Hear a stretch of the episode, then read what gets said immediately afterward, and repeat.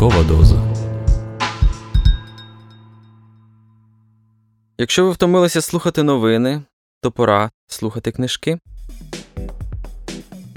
Літературний подкаст Ранкова доза це спільний проект Української правди та Українського інституту книги.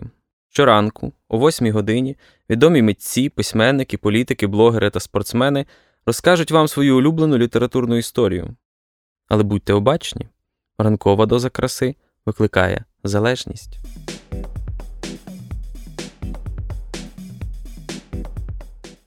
Всім привіт! Мене звати Марк Лівін, я журналіст і письменник. І сьогодні я хочу вам порадити книгу Ганді Наягіхари Маленьке життя.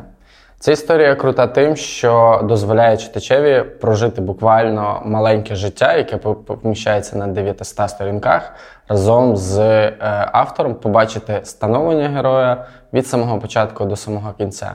Головне питання, яке ставить перед собою ця книга, і так я його читав, чи може людина, яка зазнала в минулому сильного складного травматичного досвіду, почуватися щасливою, чи вона змушена все життя думати про цю подію?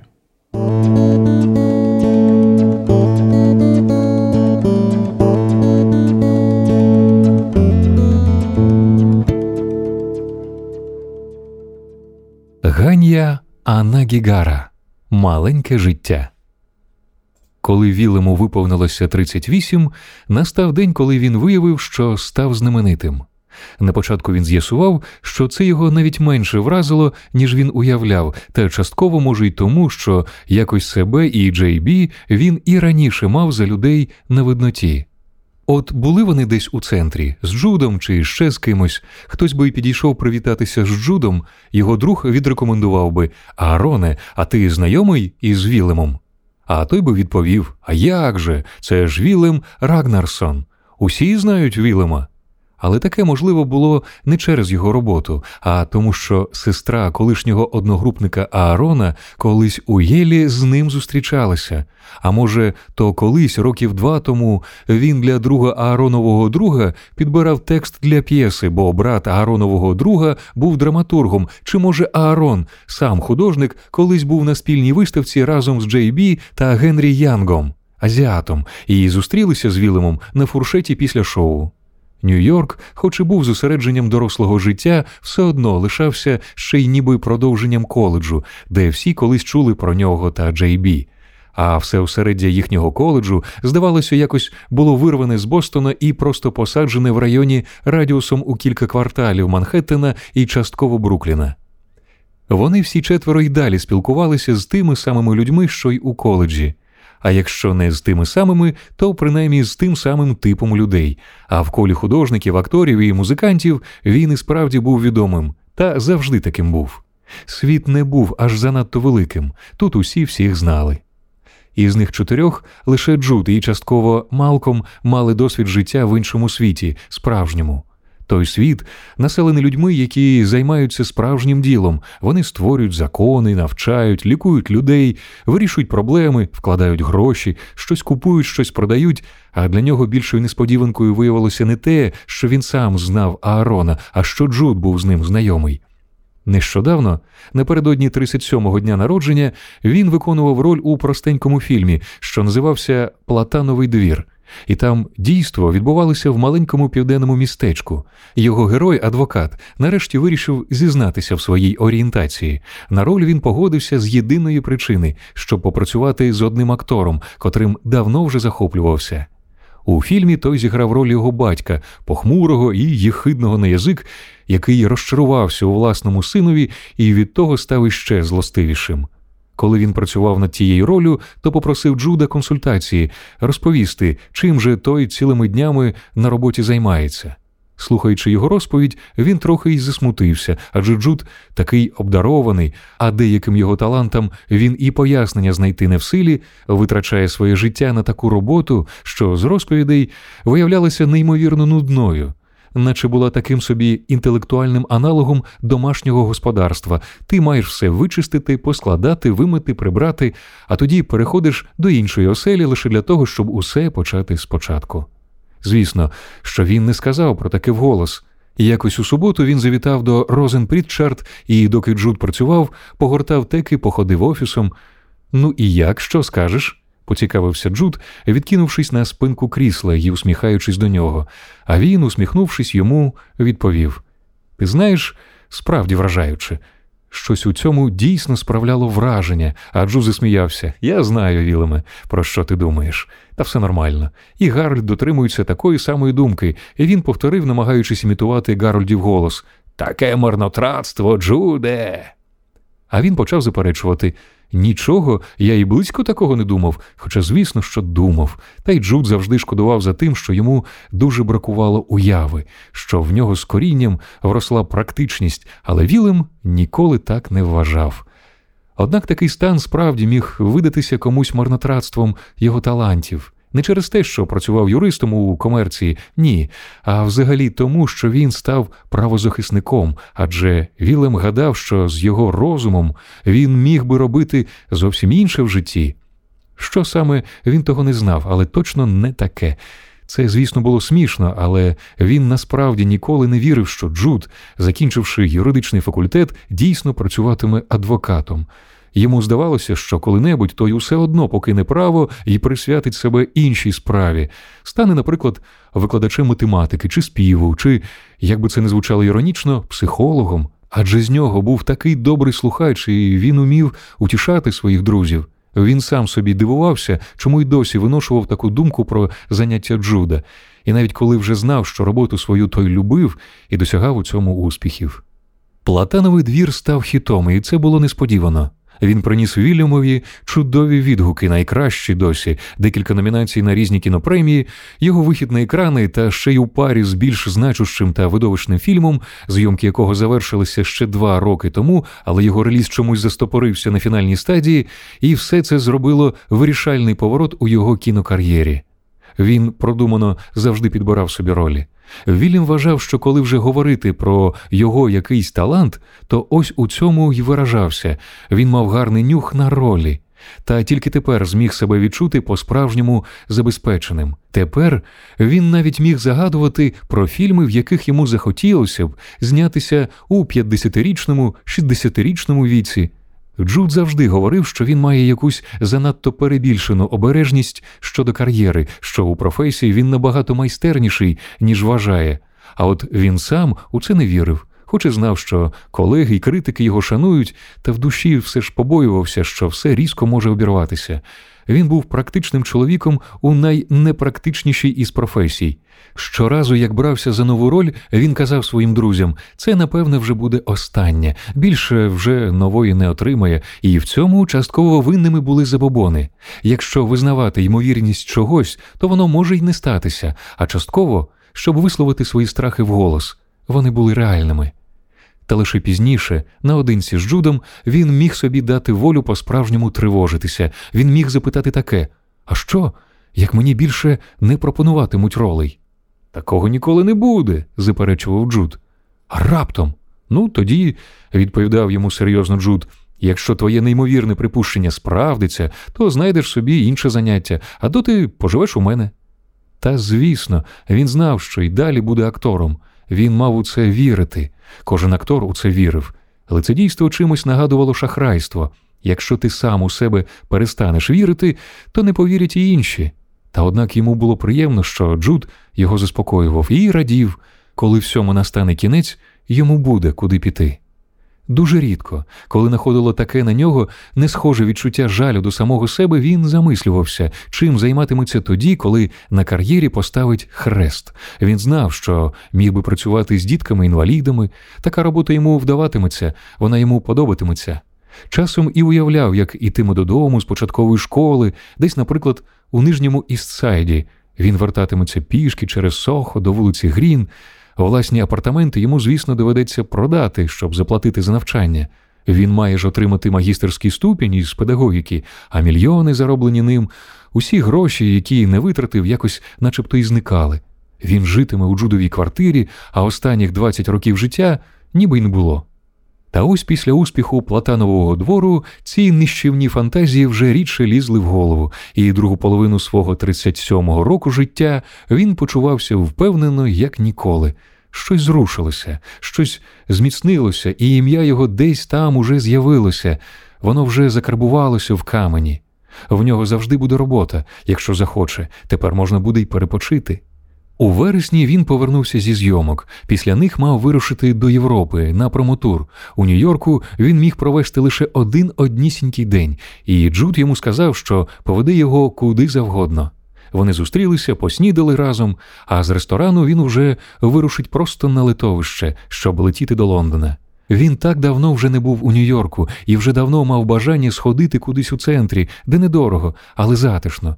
Щось ніби тієї в'єтнамської забігайлівки, куди ходили, як було їм 20 літ. Та натомість обрав французький ресторан, відомий стравами з морепродуктів у Мідтауні, щоб Джудові не довелося йти довго пішки.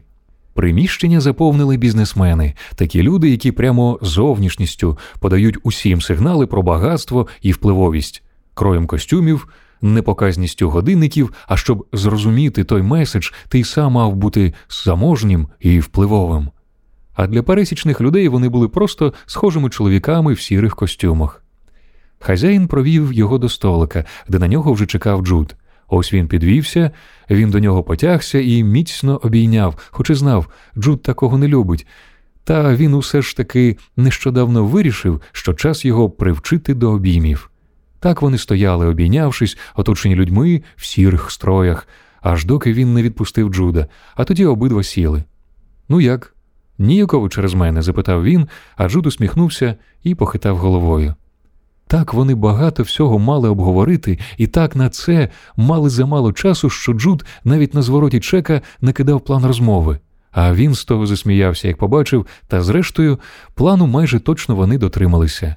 Десь між п'ятим пунктом п'ять весілля Малькольма, що слід їм говорити під час виголошення тостів, і шостим перебудова квартири на Грін, там уже розпочався ремонт.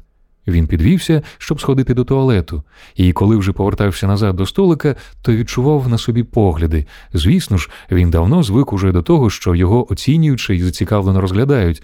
Але оця сьогоднішня увага була іншою. Вона якось інтенсивніша і спокійніша, і він уперше за довгий час застидався, коли згадав, що заявився сюди не в костюмі, а в джинсах. Йому відверто тут було не місце, і раптом помітив, лише він один був тут такий, не в діловому костюмі.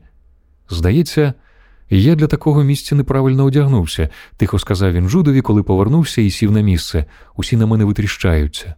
На тебе всі дивляться не через те, як ти одягнений, тебе роздивляються, бо ти знаменитий. Він похитав головою. Це хіба що для тебе, та ще, може, з десятка людей. Ні, Віляме. Ти знаменитість, він усміхнувся. А як ти вважаєш, чому ж тебе пропустили сюди без піджака? Сюди так просто не можна зайти без офісного дрес-коду. І як ти гадаєш, чому це вони всі носять нам усілякі закуски? Не через мене це точно. Тепер він уже засміявся. А взагалі, чому ти обрав саме цей ресторан? Я гадав, ти щось таке назвеш там, у центрі? Він зітхнув. Я чув, що в них чудове крудо. Слухай но, тут що, справді дрес-код? Джуд знову усміхнувся і щойно взявся відповідати, як до них уже підходив один із скромних сірокостюмників, відверто зніяковілий, і вибачився за те, що втручається в їхню розмову. Я лише хотів вам сказати, що мені дуже сподобався Платановий двір, сказав він. Я ваш великий шанувальник. Вільям подякував, а чоловік, старіший за них, десь під 50 йому було, хотів було ще щось додати, але вгледів Джуда, кліпнув і витріщився. Я маю вбити тебе, поки ти не назвеш мені імена. Я вбивця Лалі. Лалі хитає похилено головою і бурмоче всі матюки, які знає. У мене немає вибору. Лалі охоплює сум'яття. У пам'яті спливають імена мертвих в'язнів. Може сказати ці імена Якубу? Ні. Вони, зрештою, все з'ясують, і я знову тут опинюся. Річ у тім, каже Якуб, що я не можу дозволити тобі назвати якісь імена. Лалі ошелешено дивиться на нього. Ти був добрим до мене, тому я битиму так, що на вигляд буде гірше, ніж насправді. Але я вб'ю тебе, перш ніж дозволю тобі вимовити хоч одне ім'я.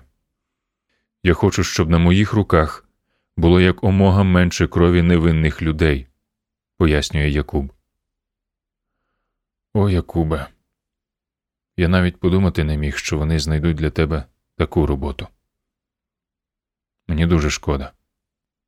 Якщо мені доведеться убити одного єврея, щоб врятувати десять інших, я зроблю це. Лалі піднімає руку і кладе її на плече велетня. Роби те, що маєш робити. Говори тільки на ідиші, каже Якуб, відвертаючись. Не думаю, що тутешні есесівці знають тебе чи те, що ти говориш німецькою. Гаразд, хай буде ідиш. Я прийду пізніше. Знову поринувши у пітьму, Лалі роздумує над своєю долею. Він вирішує не називати ніяких імен. Тепер має значення, хто його вб'є знуджений есесівець, у якого холоне вечеря, чи Якуб, який звершить праведне убивство, рятуючи інших. На нього сходить спокій, бо він скоряється смерті. Чи розкаже хтось Гіті, що з ним трапилось, думає він, чи вона так нічого не дознає доскону. Лалі провалюється в глибокий, спустошливий сон. Де він? Гримить батько, вриваючись у хату. Лалі знову не прийшов на роботу. Батько затримався, спізнився на вечерю, бо йому довелось виконувати роботу за Лалі. Лалі тікає і намагається сховатися за матір'ю, відтягуючи її від лавки, біля якої вона стоїть, і використовуючи її як бар'єр між собою і батьком. Вона відступає назад, хапаючи лалі за одежину, до якої дістане, захищаючи його від гніву батька, бо той щонайменше відважив би йому доброго потиличника. Батько не відштовхує її і більше не намагається дістати до лалі. Я з ним розберуся, каже мати. Після вечері він буде покараний. А тепер сідайте. Брат і сестра Лалі закочують очі. Скільки разів вони вже це бачили і чули. Пізніше того вечора Лалі обіцяє матері, що більше допомагатиме батькові, та догодити йому не так уже й легко. Лалі боїться, що зрештою стане схожим на батька. Рано постаріє, так втомлюватиметься, що забуватиме казати дружині хоч простенький комплімент про те, яка вона гарна, або хвалити їжу, яка вона цілий день йому готує. Не таким хоче бути Лалі. Я твій мазунчик, так, матусю? бувало, питав Лалі. Якщо вони були вдома удвох, мати міцно його обіймала.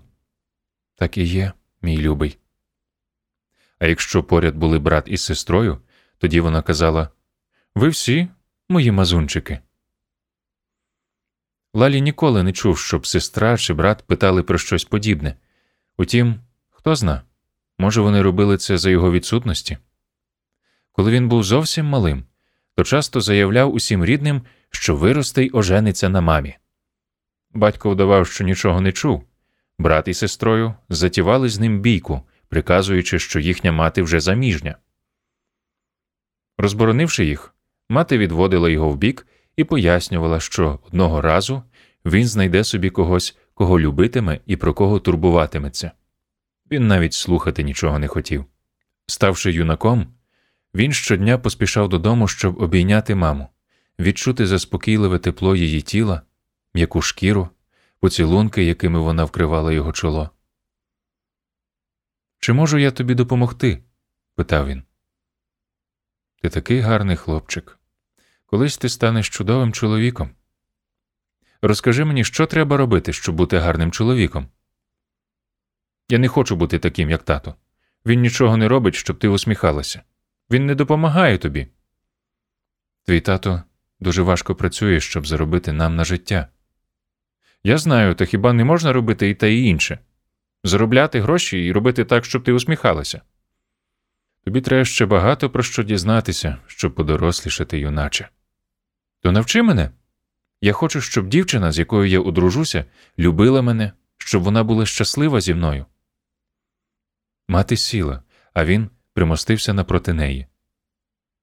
Спочатку ти маєш навчитися слухати її. Навіть якщо ти втомився, завжди знаходь сили, щоб вислухати все, що вона має сказати. Дізнайся, що їй подобається, А ще важливіше, що не подобається. Коли зможеш, роби їй маленькі подарунки квіти, цукерки. Жінки це люблять. А коли востаннє тато приносив тобі подарунок? Це не має значення. Ти ж хочеш дізнатися про те, чого хочуть дівчата, а не про те, що дарували мені. Коли я зароблятиму гроші, я приноситиму тобі квіти й цукерки, обіцяю. Краще збережи гроші для дівчини, яка полонить твоє серце. А як я знатиму, що це вона?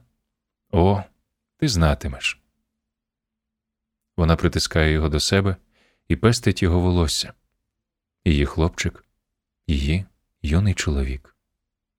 Її образ тане, сльози розмивають картину. Він моргає і перед очима постає гіта в його обіймах. Він пестить її волосся. Твоя правда, матусю. Я знаю. По нього приходить Якуб. Він веде його коридором і заштовхує в маленьку кімнату без вікон. Зі стелі звисає самотня лампочка. До стіни прикріплений ланцюг. На його кінці теліпаються наручники. На підлозі лежить березовий прут. Два есесівці розмовляють, явно ігноруючи присутність лалі. Він човгає, заткуючи, не відриваючи погляду від підлоги.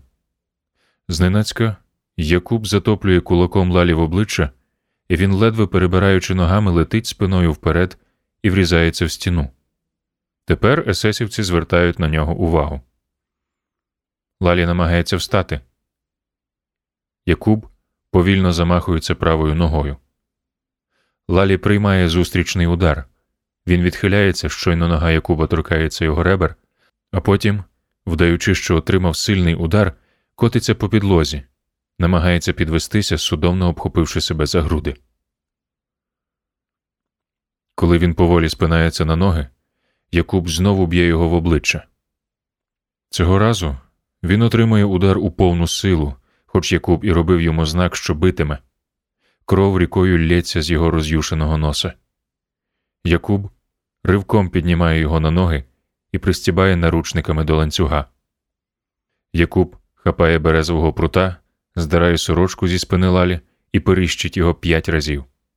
Потім стягає з нього штани і спідні і лупить його по сідницях іще п'ять разів. Вереск лалі зовсім невдаваний. Якуб різко закидає назад голову лалі. Говори імена в'язнів, які крадуть для тебе. твердо й грізно наказує Якуб. Офіцери стоять собі, поглядають у півока. Лалі хитає головою, скиглячи Я не знаю. Якуб шмагає далі ще десять разів. Кров тече по його ногах. Два есесівці придивляються уважніше і підступають ближче. Якуб закидає голову Лалі і гаркає Говори. А сам шепоче йому на вухо. Кажи, що не знаєш, і вирубайся. А потім голосніше Називай імена. Я ніколи не питаю. Я не знаю, ви маєте мені повірити. Якуб б'є Лалі в живіт. Той валиться на коліна, закочує очі й удає, що знепритомнів. Якуб повертається до есесівців. Це єврей з дохляка. Якби він знав імена, то вже б їх назвав. Він б'є лалі по ногах, коли той висне на ланцюгах. Есесівці кивають і виходять з кімнати. Двері зачиняються, і Якуб швидко звільняє лалі й обережно кладе його на підлогу. Шматком тканини, захованим у сорочці, він витирає кров з тіла лалі й обережно натягає на нього штани. Мені дуже шкода, Лалі. Він допомагає йому звестися на ноги, веде його назад у його камеру і кладе на живіт. Ти чудово тримався. Тобі треба трохи поспати отак. Я прийду пізніше, принесу води й чисту сорочку. А зараз відпочивай. Упродовж кількох наступних днів Якуб щодня навідується до Лалі, приносить їжу і воду, час від часу міняє йому сорочку. Він розказує Лалі про кількість його ран і про те, що вони заживають. Лалі знає, що сліди залишаться назавжди. Хоча Тету Вірер на це, мабуть, заслуговує. Скільки разів ти мене вдарив? питає Лалі. Не знаю. Ні, знаєш. Усе вже позаду, Лалі. І ти видужаєш. Оближся. Ти зламав мені носа? Мені важко ним дихати. Можливо, але не дуже. Набряк зійде і нічого не буде видно. Ти все ще красень. Дівчата знову бігатимуть за тобою. Я не хочу, щоб дівчата бігали за мною. Чому ж це? Бо я вже знайшов ту, яка мені потрібна. Наступного дня двері відчиняються. Лалі піднімає голову привітатися з Якубом, та натомість бачить двох есесівців. Вони знаками показують, щоб Лалі підвівся і йшов із ними. Лалі сидить і намагається зібратися з думками. Невже це кінець? Мене ведуть до Чорної стіни? Він подумки прощається зі своєю сім'єю і, нарешті, з гітою. Есесівцям уривається терпець. Вони заходять у камеру і наставляють на нього гвинтівки. Він іде за ними на ватяних ногах.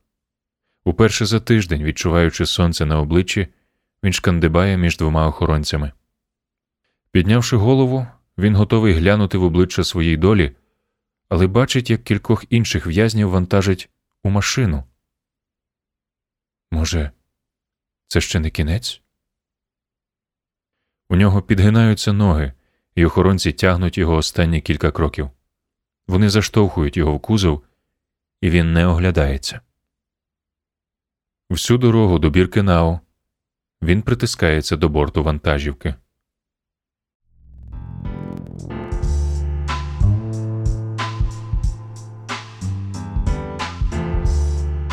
Літературний подкаст Ранкова доза це спільний проект Української правди та Українського інституту книги. Будьте обачні та обережні. Ранкова доза викликає залежність від краси.